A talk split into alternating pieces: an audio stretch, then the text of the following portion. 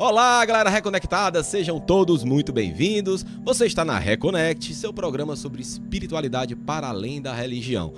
Como você sabe, caso você tenha perdido algum dos nossos programas, você pode ir no nosso canal do YouTube, Reconnect Brasil. Lá vão ter todos os stories, nossos vídeos, nossos convidados, e você pode se divertir à vontade. Caso você não queira ver nossa carinha bonita, você também pode ouvir o áudio de todos os programas no Reconecast, que é o podcast da Reconnect, nas principais plataformas de streaming, Spotify ou Deezer, tá? Não perca nenhum programa. Se você está vendo esse programa no YouTube, não esquece de apertar no like e de seguir o nosso canal para estar sempre sendo informado sobre novos vídeos no nosso canal do YouTube.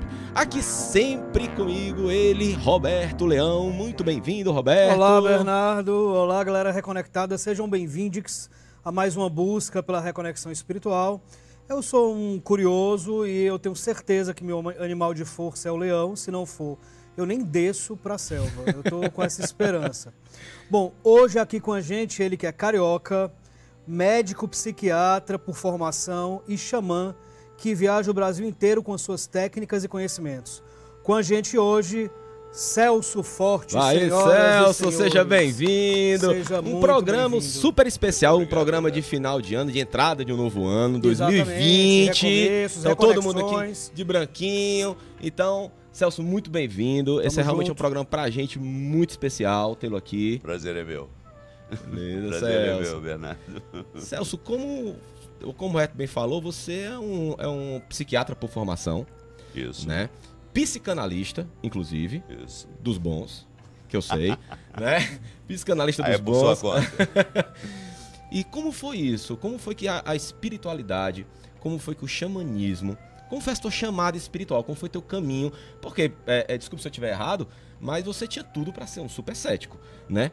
Médico, é, psiquiatra, então tinha tudo para dar. Tudo é ciência, tudo é, é, é mente, né? Então, como foi isso para você?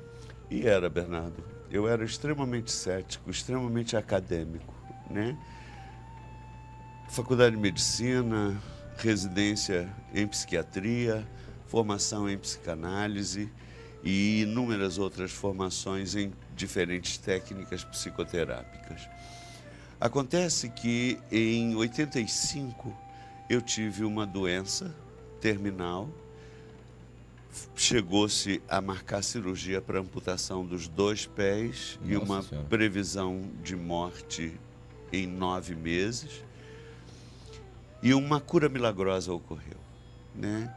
E desde essa cura milagrosa, eu não pude mais negar minha intuição, né? Eu precisei passar a ouvir minha intuição. E foi aí que começou toda a história que me levou ao xamanismo, tá? Foi com essa doença terminal. Com essa doença terminal, pacientes terminais passaram a me procurar no consultório, mesmo não sabendo que eu havia passado pela doença, né? E eu precisei começar a estudar o atendimento a pacientes terminais. E, o... e isso me leva para Belo Horizonte para fazer uma formação em tanatologia. E em Belo Horizonte, então, eclode de uma forma que eu não consegui conter. Mas você Essa... morava lá, Celso, em Belo Horizonte, na época? Eu, na doença, foi... eu estava em Salvador, eu foi morava em Salvador. Lá para fazer uma formação. Ah, eu fui, me mudei para Belo Horizonte para fazer a formação em tanatologia. E aí essa intuição estoura na minha cabeça, né, e eu começo a fazer energizações com cristais. Tá? Intuitivamente? Intuitivamente, porque na época não existia nem livro no Brasil, uhum, né, a respeito de trabalho com cristais. A sua intuição levava para elementos da natureza, é isso? Para cristais especificamente, para cristais especificamente. E para a espiritualidade. O trabalho com cristais que eu sempre fiz, ele nunca foi desvinculado da espiritualidade, uhum, tá? E aí comecei trabalhando e foi modificando, modificando, até que uma cura milagrosa ocorre nesse meu trabalho com cristais. E, o, e este milagre, né, que eu fui o veículo. Um paciente foi curado. Um paciente foi curado e isso caiu na mídia, né? E eu me tornei muito famoso em Belo Horizonte. E sempre na gana de conhecer mais, porque o estudo sempre pautou minha vida o tempo inteiro. Mas aquele em algum momento ficou... Nossa, eu devo estar ficando é, de médico a louco, porque... Ainda não. Ainda não. Ainda não. Depois Pô, se pode, tornou. Pode... Depois veio a se tornar. Porque deve, deve ser uma, uma, uma, uma... Deve ter sido uma coisa para você louca, né? Quer dizer, um Foi psiquiatra focado em patologia e tudo, mente. E aí você tá vendo, você ajudando as pessoas a se curarem. Mais tarde, Bernardo, a coisa foi tão louca, né? Que eu disse assim... Para que que eu vou continuar pagando C R M, gastando um dinheiro uhum. anualmente para isso, né? Se na realidade eu sou um curador, né? Eu jocosamente chamo, eu sou um macumbeiro, né? E meus guias me proíbem de parar de pagar o C R M, porque uma das minhas missões é fazer essa ponte entre a ciência e a espiritualidade, né? Não estou sabendo ainda da história do xamanismo. Aí viajo para os Estados Unidos para visitar a família com quem eu morei em setenta e um, num programa de intercâmbio. Compro todos os livros de Elizabeth Kübler-Ross que existiam no mercado nos Estados Unidos, porque no Brasil só tinham dois traduzidos.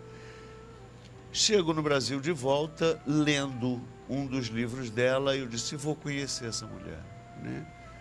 Consegui o contato dela, marquei e passei com ela de vinte e nove de dezembro de noventa a sete de fevereiro de noventa e um. Ela me dá um presente, segundo ela, que os guias dela mandaram que me dessem, que era um cachecol que é o arco-íris, né? Só que nessa viagem eu consegui uma mulher que trabalhava com cristais nos Estados Unidos, que eu sabia que isso era bastante divulgado, difundido nos Estados Unidos. E fui conhecer essa mulher, né? E o cachecol era muito bonito. E Elizabeth, rindo, disse assim, olha, eu conheço o clima do Brasil, sei que você não vai usar isso nunca, mas meus guias mandaram te trazer esse presente, né? Então eu viajei para a casa dessa mulher com um cachecol, né, com um arco com um arco-íris no pescoço. Quando eu chego na casa dela, né, ela fica estarrecida, paralisada, olhando para o cachecol. Estava muito frio, né? Nesse dia tinha nevado no deserto, estava a coisa mais linda, ela morava no Arizona, no, no deserto. Eu disse, olha, desculpe, está muito frio aqui, você se importa que a gente entre? Ela disse, doutor Celso, desculpe. Aí veio, me ajudou a levar as coisas para dentro de casa, me levou para o quarto de hóspede, disse, deixe suas coisas aí, tire o casaco, mas não tire o cachecol, né? Que eu preciso falar com você. E foi para a sala, eu tirei o casaco, né? Fui ao banheiro, que era uma viagem longa que eu tinha feito, e fui para a sala. Quando cheguei na sala, né, ela disse, senta aqui. E começou a perguntar se eu conhecia um homem assim, e descreveu um homem. Homem esse que eu havia conhecido quando eu fiz o programa de intercâmbio nos Estados Unidos. E aí eu disse assim, você conhece esse homem? Ela disse, eu perguntei primeiro. Bem direto, né? Eu disse, olha, por um acaso, nós estamos em fevereiro de noventa e um. Ela disse assim, o senhor para um psiquiatra está muito bem orientado, exatamente. Né? Ela disse assim, é, tem exatamente, precisamente vinte anos que eu conheci esse homem que você está descrevendo, né? Eu encontrei com ele em Minot, na cidade onde eu havia feito o intercâmbio, e conversamos durante muito tempo. Ela disse, pode parar, então é você mesmo, né? Mas vocês conversaram sobre espiritualidades? Com esse índio, um monte de coisa. Mas ele, ele, era, um, ele era um índio. Era um índio mesmo, uhum. né? Entre as coisas que nós conversamos, ele me disse que pedras tinham energia curadora, que um dia eu viria a trabalhar com isso.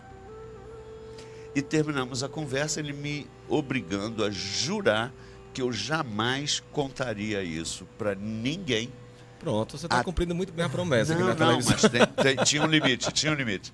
Né? Até que uma transição na minha vida ocorresse. Mas você levou a sério ou você foi cético em relação ao que eu ele tinha esqueci, falado? Eu esqueci, em uma semana eu tinha esquecido, uhum. Roberto, sabe, da conversa com ele. Foi tão mágica que eu tinha esquecido. Voltei para o Brasil, estudei, no processo da doença de oitenta e cinco, né, me lembrei que ele disse que pedras tinham energia curadora. Não entendia nada disso, mas qualquer pedrinha bonitinha que eu achava na rua, né, eu dizia, ó, para o motorista, que eu já não andava mais, né, no final da doença eu já não andava mais. Eu mandava o motorista parar o carro e dizia assim, ó, pega aquela pedra ali. Levava para casa, lavava e passava nas pernas. Mas o... Então foi nessa doença, né, que essa memória voltou. Mas me diz uma coisa, Celso, você se curou através das pedras, da intuição... Pois é, querido, eu diria, eu não posso afirmar que foram as pedras, né? Eu sou um homem, e sempre fui um homem de muita fé.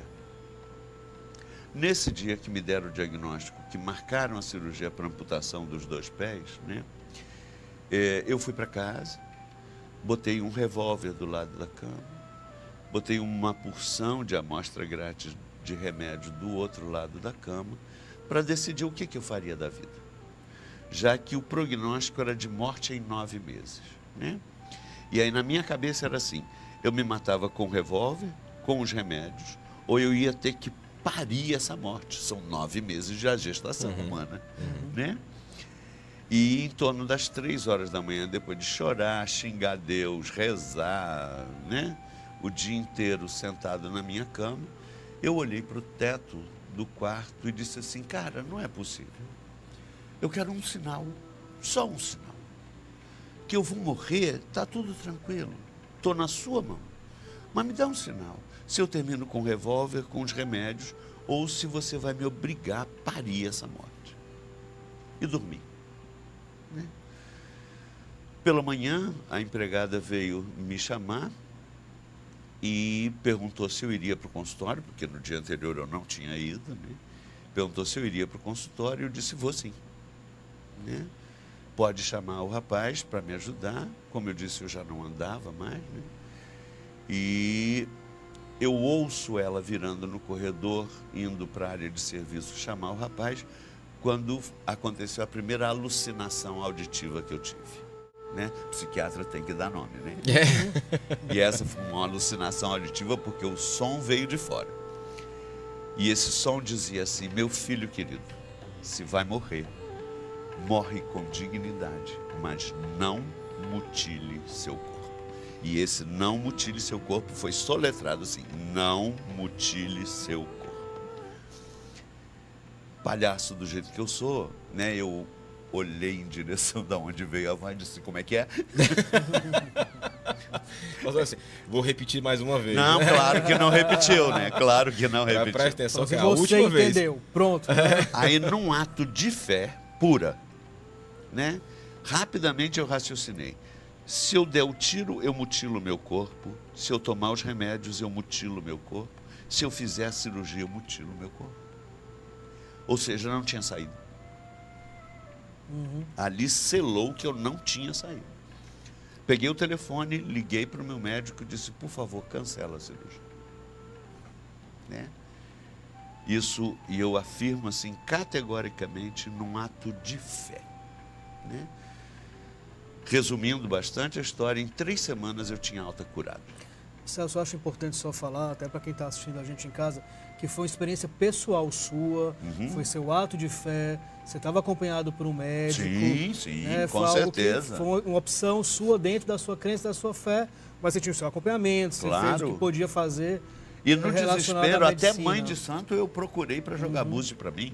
No desespero mesmo, porque... eu porque a gente tem uma preocupação desespero. Também em relação às pessoas que podem estar assistindo, diz, ah, também não vou mais não, procurar não um médico, disso, não. não vou mais fazer os tratamentos convencionais. Em absoluto, vou... em uhum. absoluto, Roberto. Eu estava sendo acompanhado muito de perto, né, por um médico. Pedi para ele cancelar a cirurgia e ele me dá alta em três semanas. Aí você me perguntou se eu atribuo as pedras à minha cura. Hoje, no ponto de espiritualidade que eu vivo, né? Eu diria que meu maior ponto de cura é no momento em que eu digo, cara, né? E eu normalmente me refiro a ele como pai. E eu digo assim, papai, eu sou inteiro nas suas mãos. Eu não tenho mais o que fazer na vida, né? Mas só me dá um sinal. Nesse momento, eu me rendo à vontade do Pai, né? E para mim, essa cura, esse milagre, né? Porque na medicina não tinha, não existe até hoje. Explicação, né? Não cura para essa doença cura, né? Que eu tive, não tinha, uhum. né?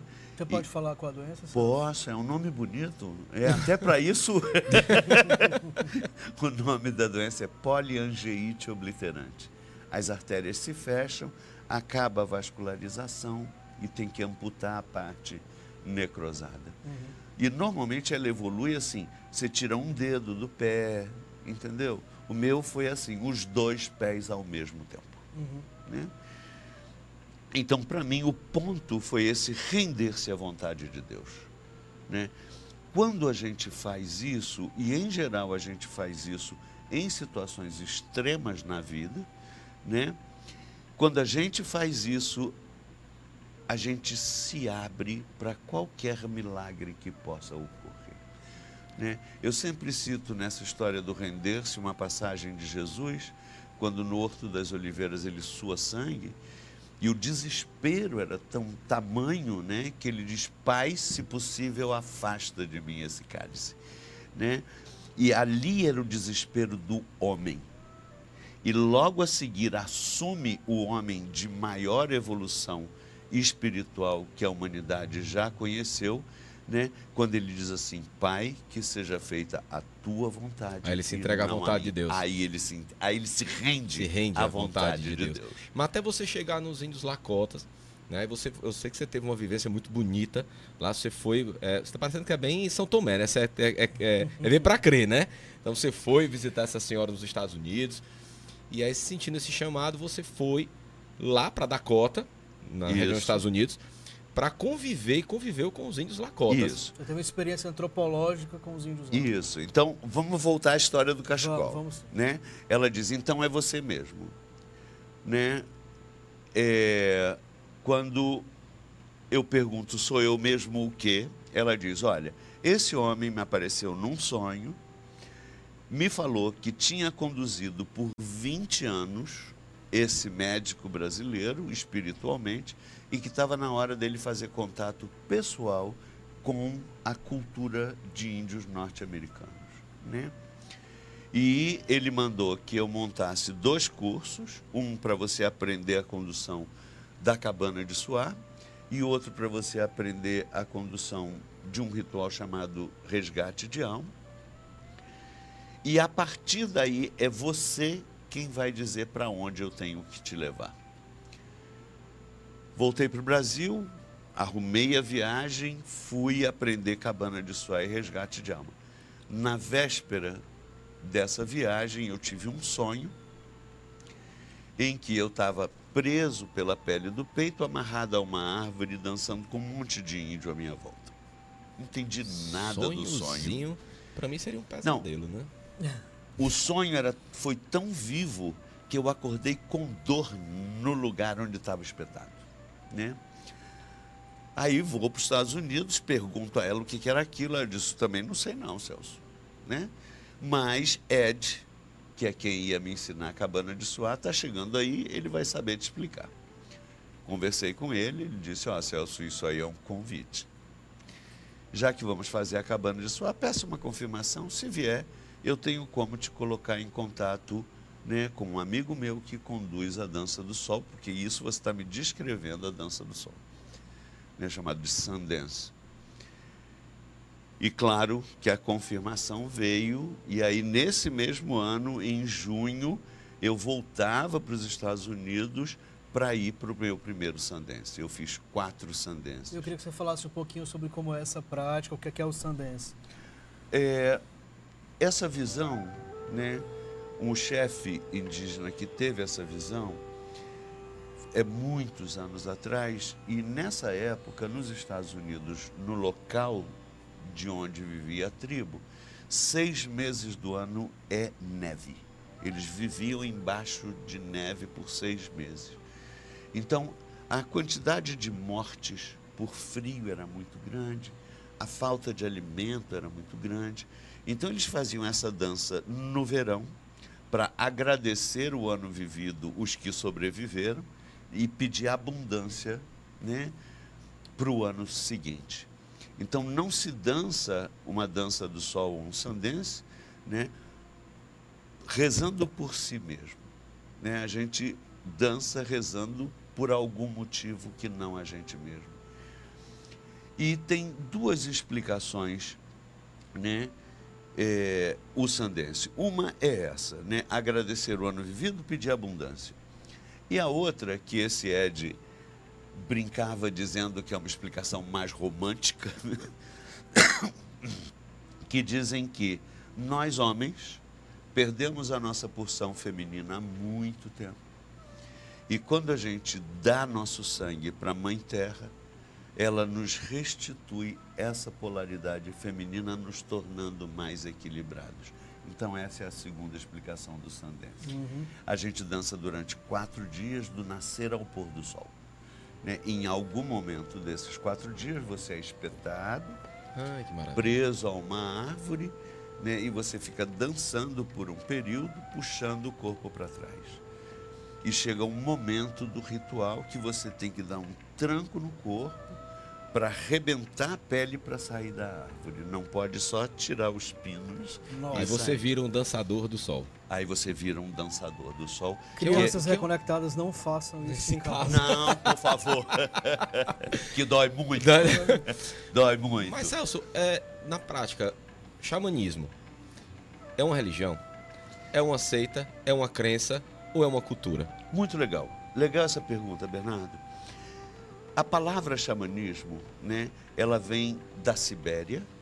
Os antropólogos, estudando as medicinas indígenas do mundo inteiro, eles chegam à conclusão de que todas as culturas nativas do mundo têm muitas semelhanças nos rituais. Então, elas pegam essa palavra siberiana, né, e batizam a medicina indígena de xamanismo. Que aqui no Brasil a gente chamaria de, de pagelância. Pagelância. Sim, sim. Né? Tá? Só que eu costumo dizer que xamanismo é a medicina indígena praticada pelo homem branco.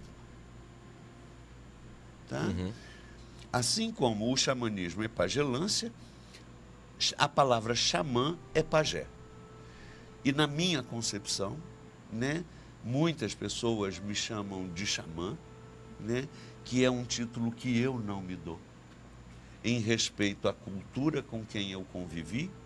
E uma outra coisa, eu nasci numa selva de pedra, eu nasci no Rio de Janeiro, Niterói. É, mas esse, esse título foi confiado, né, pelos, pelos Lakotas, então... Não, é uma... não, não, não, não, não, os Lakota me deram o título de dançarina do sol. Ah, que mais, mas né? Que é uma alta patente, vamos, vamos se a gente pode chamar assim. Na cultura é um grau elevado. É um grau elevadíssimo, né? Uhum. Porque só homens, eles dizem que só homens de verdade fazem o sun dance, por causa do tamanho de dor, né, que envolve o sun dance. Porque a gente não ingere nada, é em jejum durante quatro dias, sem comer nada, dançando no nascer ao pôr do sol. Você vai entrar em estado de transe ou de conexão com alguma eu força espiritual? Eu nunca entrei. Mas tem uma entidade trabalhando? Mas tem, dentro do xamânico, da cultura xamânica, trabalham entidades? Não responde, que nós vamos para os nossos comerciais. Hoje aqui com a gente, o psiquiatra... E por mais que ele se negue com o chamilho assim, mas o xamã... Chama de dançarino do sol. Dança, o grande dançarino do sol, Celso Fortes. Tá? Então não sai daí, vem muita coisa legal sobre xamanismo. Até já!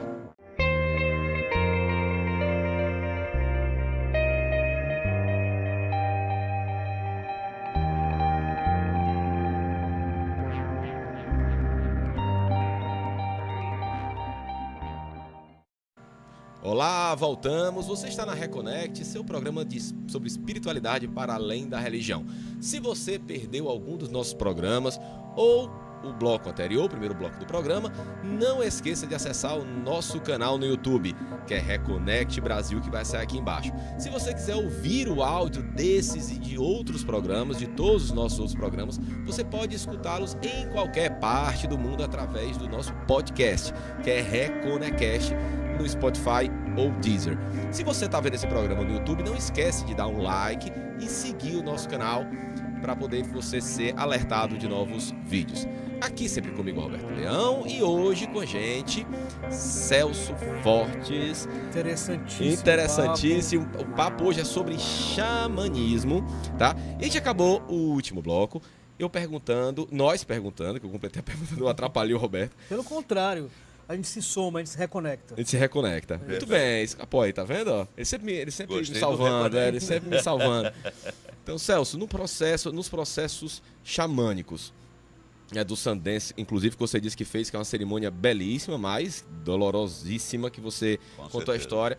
É, mas nos processos xamânicos, como, por exemplo, a pintura sagrada, que é um processo xamânico, é, o animal de poder... A, a, o resgate de almas, não é isso? Sim. É, é um trabalho que exige mediunidade, que você tem que estar mediunizado para fazer, ou sobre influência, vamos dizer assim, de entidades? Então vamos separar coisas que você falou aí.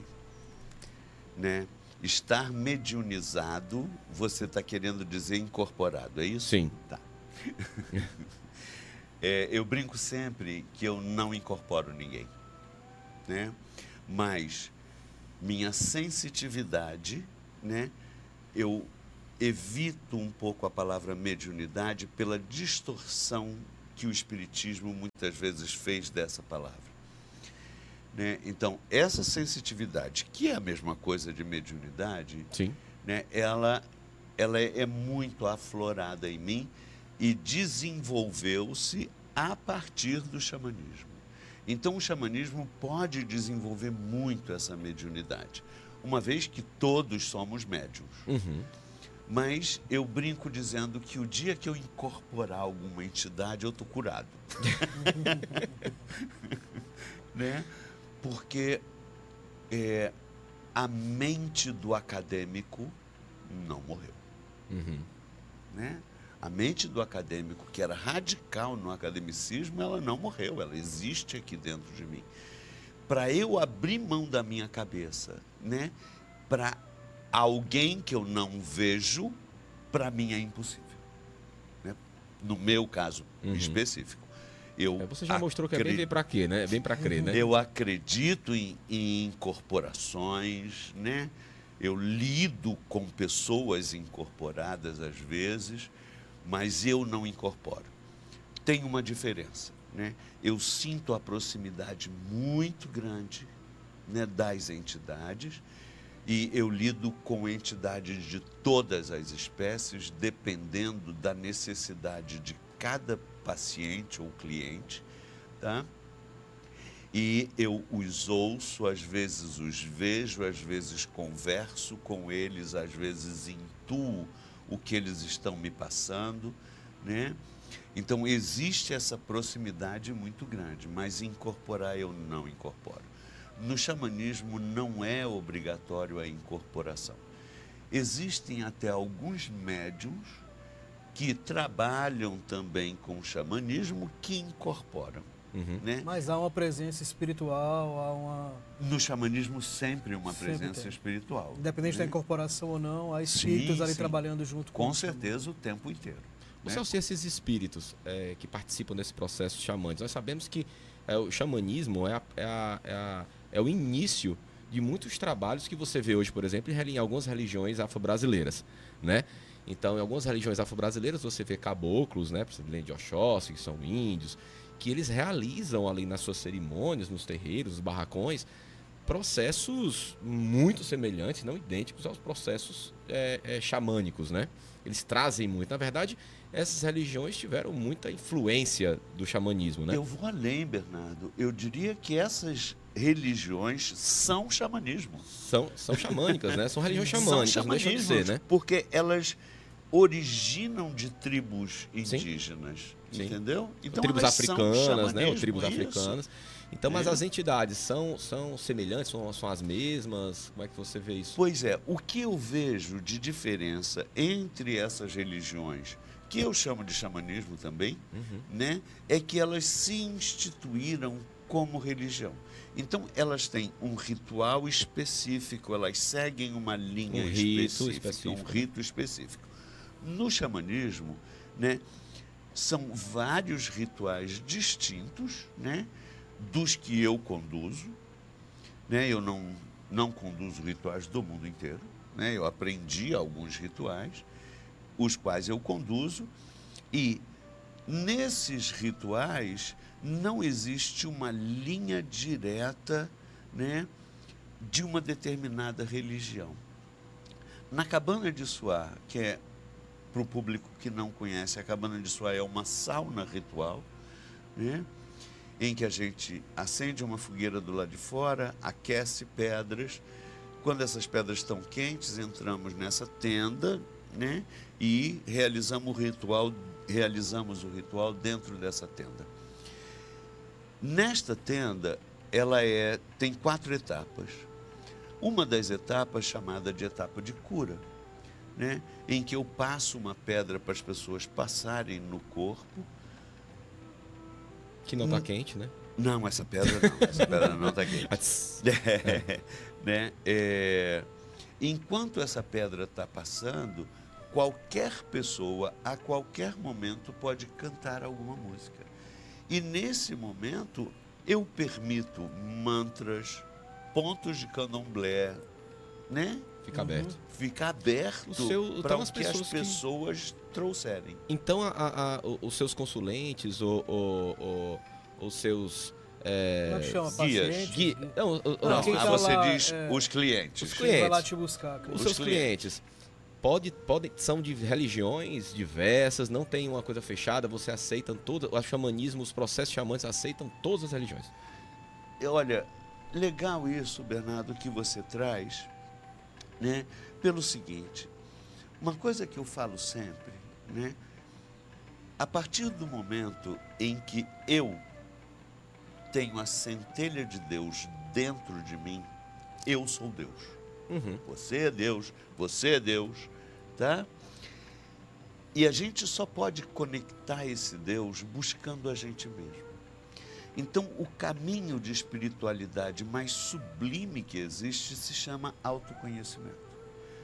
As religiões são setas que podem me apontar um o caminho. Deus dentro de mim. Podem apontar um caminho. o caminho. Um caminho, né? Isso. São vários, né? Uhum. Né? Mas ele não pode despir-me de mim mesmo para que eu possa fazer contato com esse Deus. Então, só mesmo o caminho do autoconhecimento é que me dá acesso à verdadeira espiritualidade, né? Por quê? Nós, desde muito pequenos, né, eu arriscaria ir mais além, desde minha vida intrauterina, eu crio barreiras para não sentir. Eu vou criando muralhas à minha volta para me distanciar do sentir.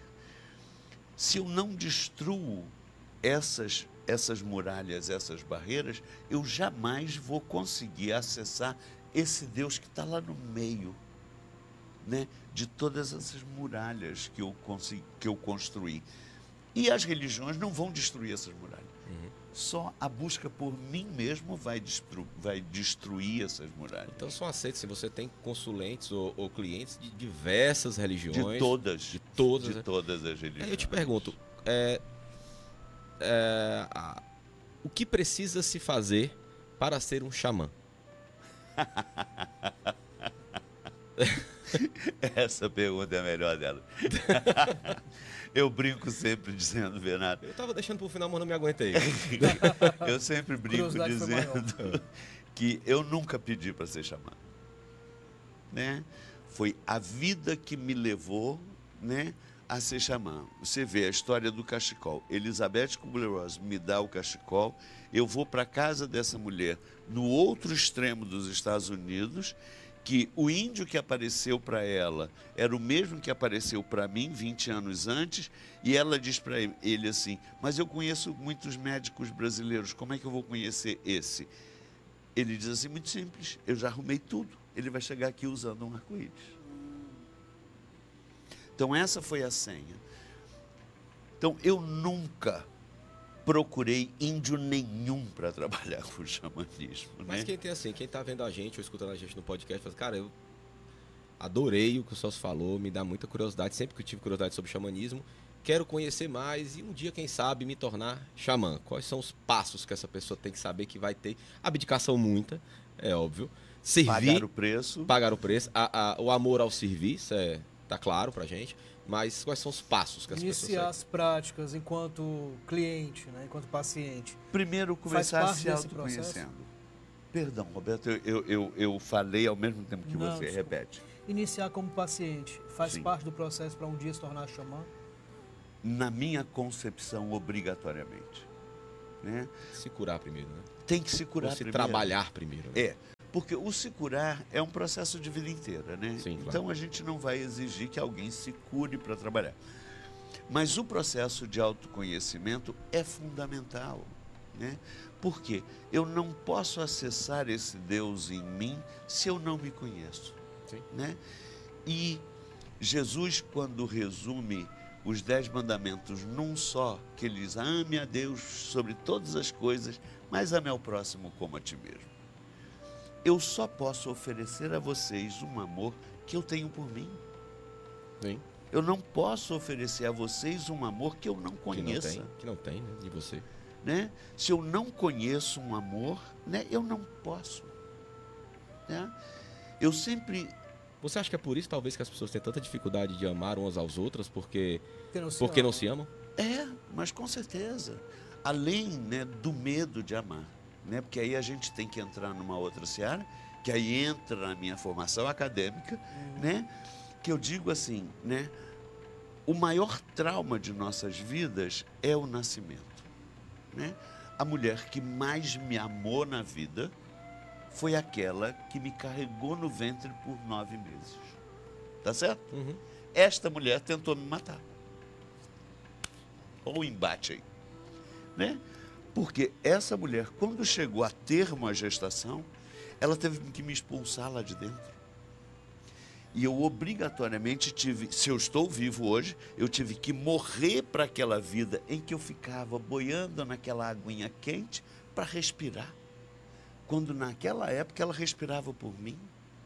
Então ela me matou para que eu pudesse nascer para essa vida. E nascer no mundo hostil, né? Hostil é a gente que cria. É. É. Mas no momento, né? Do claro, você... extremamente hostil. Isso mesmo, mas está correto. Então é né? você se curar e você Então se o trabalhar. medo de amar vem desde lá do nascimento, pelo menos. Né? Porque a mulher que mais me amou tentou me matar. Desde lá eu tenho medo de, de amar. Né? Por isso que existe Eros. Né? Quando eu me apaixono por você... Né? Eu vou ser gentil para você, te agradar, para que você me ame de volta. Isso é prostituição. né? Isso é prostituição. Mas Elizabeth Kübler-Ross dizia, né, que nós somos prostitutos do amor, todos. Por quê? Papai e mamãe nos ensinaram assim, eu amo você se não fizer pirraça, eu amo você se não chorar, se tirar nota boa na escola, se, se, se, se, se. Todos nós fomos educados assim. Então, para que eu seja amado, eu tenho que fazer alguma coisa por você, entendeu? É uma troca, né? Não chorar, não, não é troca não. Não é troca não, é prostituição. Preço, é prostituição. Tem preço, é prostituição. Sabe, você falou sobre a maternidade, sobre mãe, e eu lembro que você falou quando, em relação à dança do sol, que era alguma coisa relacionada ao homem, que você se tornava, tinha que ser mais homem, ou você se tornava mais homem, não é isso? A figura do xamã está muito ligada à figura masculina, a questão do xamanismo, xamã. Não, não, está ligado ao feminino também. Também. Mas pode Mas seguir. Você compreende que existem mais é xamãs homens. homens Qual o papel mulher. da mulher? Essa é a minha pergunta dentro do xamanismo. Na, aí eu só posso falar da minha compreensão, Roberto. Né? Eu digo assim, que a mulher já é um ser abençoado por excelência. Né? A mulher, quando menstrua, ela está no auge do seu poder. Então, a mulher já carrega esse poder por si só. Nós, homens, precisamos casar com a gente mesmo para que a gente possa ter um pouquinho do poder que as mulheres têm. É uma pena, né, que toda a cultura humana, né, ela começa pela força lá na Idade das Pedras, que eram os homens que tinham força para debelar os animais, para proteger as mulheres, né? Então, a mulher sempre, desde então, a mulher ela é diminuída, aspas, né? Até que, graças a Deus, chegou o movimento feminista, que distorceu também, já está uma palhaçada. Né? É. Ou Mas, não, não é uma questão de, de, da necessidade do empoderamento. Não, é porque histórico. ainda não chegaram ao poder que tem que ter. Que tem que ter, exatamente. Mas a mulher já é um poder por si. Nós, homens, nós precisamos brigar ou nos preparar para esse poder. Aí a gente volta à história, né, de como chegar ao ser um xamã. Né? Então, o início é começar pelo processo de autoconhecimento. Né? E depois, eu posso ensinar os rituais que eu conduzo. Eu uhum. não tenho problema nenhum em ensinar os rituais que eu conduzo. Né? Agora, trabalhar com o xamanismo na forma com que eu trabalho, que a forma que eu trabalho autoriza as pessoas me chamarem de xamã, uhum. isso é um outro passo. É um passo mais, entendeu? mais e, largo. É, porque aí é um chamado de Deus, não é, não é uma vontade pessoal. Né? Então, ensinar os rituais que eu que eu conduzo, eu posso ensinar, como já ensinei aqui em Fortaleza, né? Ou seja, se é necessário, ou se faz o uso, por exemplo, de enteógenos no, no, no, nas práticas xamânicas. Por exemplo, nós temos é, alguma... Qual a diferença para você, inclusive, das plantas sagradas, das ervas sagradas, muito utilizadas na pagelância e no xamanismo no passado, é, para os psicodélicos de hoje em dia? Né? Nenhuma, a diferença é nenhuma. Né? A diferença é nenhuma. Aí, provavelmente, você abordando esse tema, você vai me fazer um monte de telespectador me xingar. Agora. Não, não xinguem, por favor, não. Celso. Pelo seguinte, ele é bonzinho, ele é bonzinho, ele está só respondendo a minha pergunta. Pelo seguinte, né? Originalmente, tá? As tribos que usavam alucinógenos, elas usavam esses alucinógenos em rituais anuais para uma... É, uma proposta específica, uma né? proposta específica, né? E um alucinógeno utilizado num ritual, ele nos permite cruzar portais e voltar por esses portais. É a diferença de quando simplesmente se usa um alucinógeno. Ele te faz cruzar portais, mas ele destrói o portal, então você não tem como retornar. Tá? Só que, né, infelizmente, com a prática da ayahuasca no Brasil, né, e do peyote nos Estados Unidos, que é igual... Uhum. Até no, tá? cannabis, no cannabis também era uma, era uma erva muito utilizada para processos... Mas o cannabis não tem o poder, a, de alucinação. O poder alucinógeno, psicodélico... Sim, psicodélico, sim, correto. ...que a ayahuasca e o peyote têm. Então... Essa prostituição do uso da ayahuasca e do peyote, né, isso se tornou uma distorção que perde todo o sentido. Então, você acha que tem práticas hoje uh, da, das ervas, tipo a ayahuasca, que são, não são práticas interessantes, não são práticas que, necessário, né? é, que, que condizem com a necessidade espiritual... O que faz um ritual de forma correta e... Legal, Roberto, essa, essa colocação. Uma coisa que eu conversava com vocês em off, né? que eu dizia assim, o poder do ritual está no poder da pessoa que o conduz, nas invocações que faz. Tem muita gente trabalhando com ayahuasca que não tem poder algum. Então eles usam a ayahuasca por usar. Respeito profundamente quem tem o poder, quem se veste desse poder e faz as invocações corretas. E invocação correta não é cantar música certinha, não. Uhum, uhum. Invocação correta é de um poder interno. E nem música da internet, né, Celso? Não, nem música falar, da internet, nem internet. Não. Né? A invocação correta vem de um poder interno da pessoa que invoca aquele poder para ele conduzir aquele ritual. Essa é a diferença de um ritual de peso para só um ritualzinho. Ou nem ritual, ou apenas uma... Uma prática. Uma prática. Uma prática. Isso se aplica também, por exemplo, é, nós estamos vendo muito na internet hoje em dia é, práticas, algumas práticas isoladas xamânicas, como por exemplo é, a dança da fogueira, resgate de almas, é, né? O rito do tambor, e pessoas que às vezes não têm a formação xamânica para fazer isso. Isso também se aplica à questão da invocação? Em qualquer ritual se aplica a invocação. Em qualquer ritual se aplica a invocação. É claro, né? O tambor, quando se usa o tambor, é provado cientificamente que ele altera o estado de consciência da pessoa, diminuindo as ondas cerebrais, permitindo que ela entre no estado alterado de consciência. Né? Então, qualquer pessoa tocando um tambor pode levar ao outro ter um estado alterado de consciência. Agora, a responsabilidade de quem está tocando o tambor, essas pessoas desconhecem, que é trazer o outro de volta. Né? Que é a grande habilidade também, por exemplo, do resgate de almas, né? Que é um processo belíssimo, né? Que o xamanismo traz. Isso. Que é trazer, se eu não me engano, me corrija se eu estiver errado, que é, é, é a trazer à tona a maior dor da pessoa. Seria isso? Veja bem, eh, Bernardo, deixa eu antes só fazer um rápido comentário, né? O resgate de alma que eu trabalho, né? Tem um indivíduo chamado Michael Harner, que ele fez uma vivência com uma tribo do Peru amazônico, aprendeu resgate de alma, foi para os Estados Unidos, montou uma escola e ensina resgate de alma nesta escola.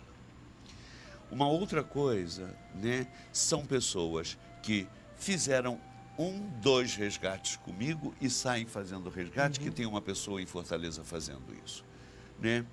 Tem uma pessoa de São Paulo que diz que inventou algo chamado resgate de alma e ela é macaca velha no xamanismo, né? Ela plagiou essa palavra, tá certo? E tem muita gente falando em resgate de alma segundo essa técnica dessa mulher. Enquanto médico, enquanto psicanalista e psiquiatra, há um perigo, assim, é uma técnica... Algumas técnicas, a maioria, se não forem feitas com responsabilidade, existe um perigo, inclusive, de, de traumatizar mais ainda, de mexer com coisas de forma irresponsável. Sem dúvida, Roberto, sem dúvida. Quando a gente mexe com a dor do outro inadvertidamente, né, a gente pode retraumatizar e piorar muito mais a situação. Né?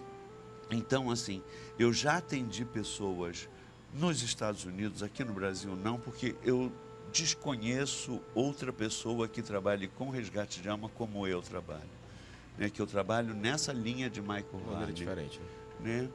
É, eu nos Estados Unidos, como tem muita gente que fez esse curso, eu já atendi muitas pessoas profundamente traumatizadas pelo resgate de alma, né?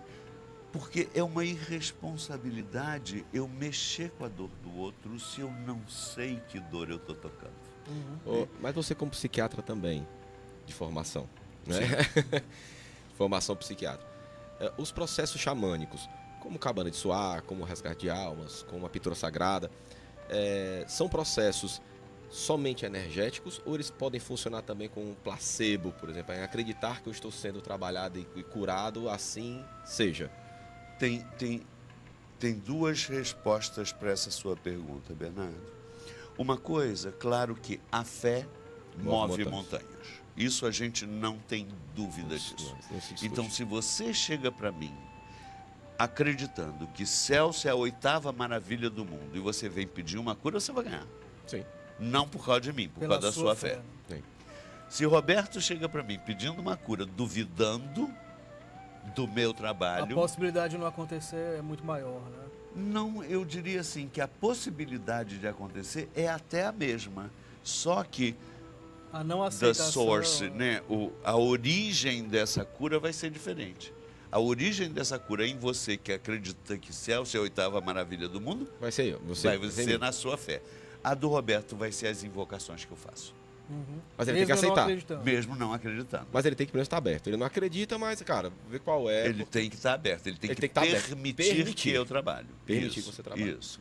Só, eu, desculpa de interromper, mas só um adendo aqui, um, uma percepção que eu tive. Você falou no começo do papo que é, queria fazer essa ponte entre a ciência e a espiritualidade. Isso. O que eu vejo é que você não faz essa ponte, mas você faz com que a ciência, a academia e a espiritualidade coexistam de forma harmônica e equilibrada. Eu acho isso muito mais interessante do que ser essa ponte. Legal, mas eu diria assim, Roberto, que o meu trabalho é esta ponte, sabe? Por quê? No, quando eu trabalho com xamanismo, né, eu conduzo os rituais e faço uma leitura do que as pessoas sentem com a vida emocional delas. Essa é a ponte, né? Esse é o grande diferencial do meu trabalho. Uhum. Que em função de toda a formação acadêmica que eu tenho, né? E de novo o macumbeiro que sou, né? Eu faço uma leitura do que você sentiu num ritual que eu conduzi com o seu processo emocional. Porque esta leitura é do psiquiatra, do psicanalista, ah, então, do psicoterapeuta. Então a espiritualidade não lhe colocou à toa na à faculdade toa. de medicina. Muito Celso, bem. eu queria te agradecer muito. Eu queria, muito inclusive, obrigado, Celso. Inclusive que você dissesse quais são os próximos... É, nós estamos começando o ano, né? Nós estamos no primeiro dia do ano. Né? Feliz dois mil e vinte para todo mundo. Feliz dois mil e vinte e dois para todo mundo. Tempos melhores vindo, não é isso? Deus não quiser. É isso? Tempos melhores vindo, né, Celso? Olha, a promessa para dois mil e vinte é da mesa virada. É uma nova vida dois mil e vinte. Que bom. Então, essa é a grande promessa. Então aqui embaixo vai sair também o site do Celso, tá? Que é celso fortes ponto com. Isso. Não é isso? Vai sair também as redes sociais dele aqui embaixo, tá? Então sigam ele lá, tem toda a agenda do Celso, não é isso, Celso? Isso. Então o Celso oferece cursos, atendimentos. E eu queria, Celso, se fosse possível, você nos presentear Com aqui com o, tabu, o tambor xamânico, para que esse ano... Eu posso pedir é... meu tambor, que está ali, ó, junto da mochila. Isso, tira ele da capa já, por gentileza. Então o Celso vai nos presentear para que esse ano de dois mil e vinte comece com as vibrações ótimas xamânicas. Vamos cantar uma assim música seja... de invocação. Cante, claro. Elisa pedindo... Henrique, nossa diretora de produção aqui, nossa produtora executiva. Pedindo, né, todas as bênçãos para esse dois mil e vinte. Gente, vamos nos despedir então. Muito obrigado, Celso. Muito obrigado, Muito obrigado a todo mundo. Um excelente ano, com vibrações positivas. Se reconectem com a gente sempre. Vamos permanecer nessa reconexão espiritual. Amém pra quem é de amém, axé pra quem é de axé. Assim seja. Assim seja. Feliz dois mil e vinte, galera, e até a próxima reconexão. Chanu pakileu hacheiwa kielo tonkashila goye wayelo leu hacheiwa kielo chanu pakileu hacheiwa kielo tonkashila